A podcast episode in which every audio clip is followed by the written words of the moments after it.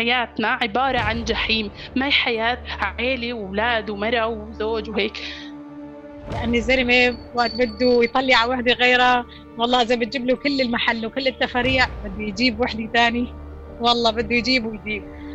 بس بقى به الوقت بدك تكوني قد حالك. تديري بالك على جوزك وتدلليه تلبسي له وتمكيجي له وتديري بالك عليه. يعني قدر المستطاع تدللي الحكومات هي الماسكة الاقتصاد.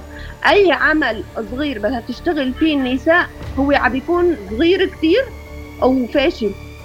ما في استمرارية له.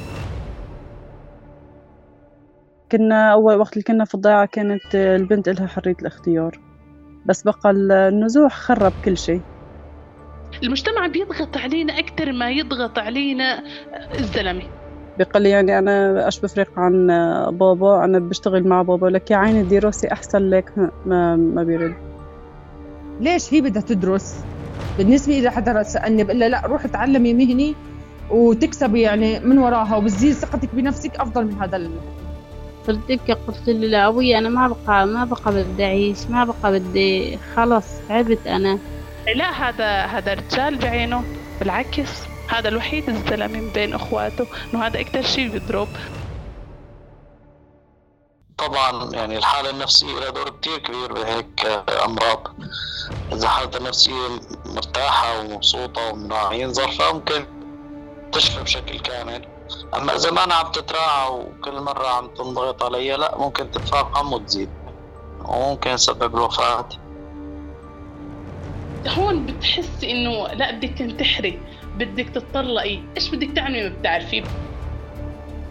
في سيء وفي أسوأ. يعني أنا إذا بدي أطلع على المنظور القادم على وضع المرأة يضل هيك لسه في شيء أسوأ بكثير بده يحصل. وهذا الكل مسؤول عنه.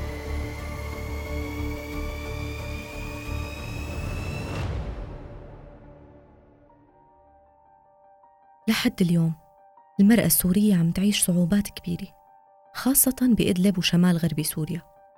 عم تواجه ظروف صعبة اجتماعية واقتصادية وسياسية. ما اعتادت عليها من قبل.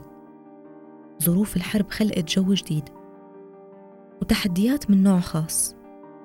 الضوء الاجتماعي بيمنعها تحكي بأريحية عن مشاكلها وهالشي بيخلي احتمال إيجاد حلول شبه مستحيل.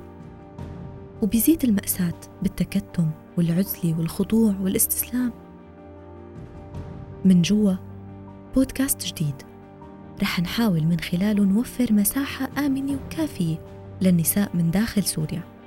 ليحكوا وجعهم كرمال يفتحوا الباب للجهات المعنية لتطلع على هي المشاكل. على أمل يبلش عهد جديد من رحلة البحث عن حلول.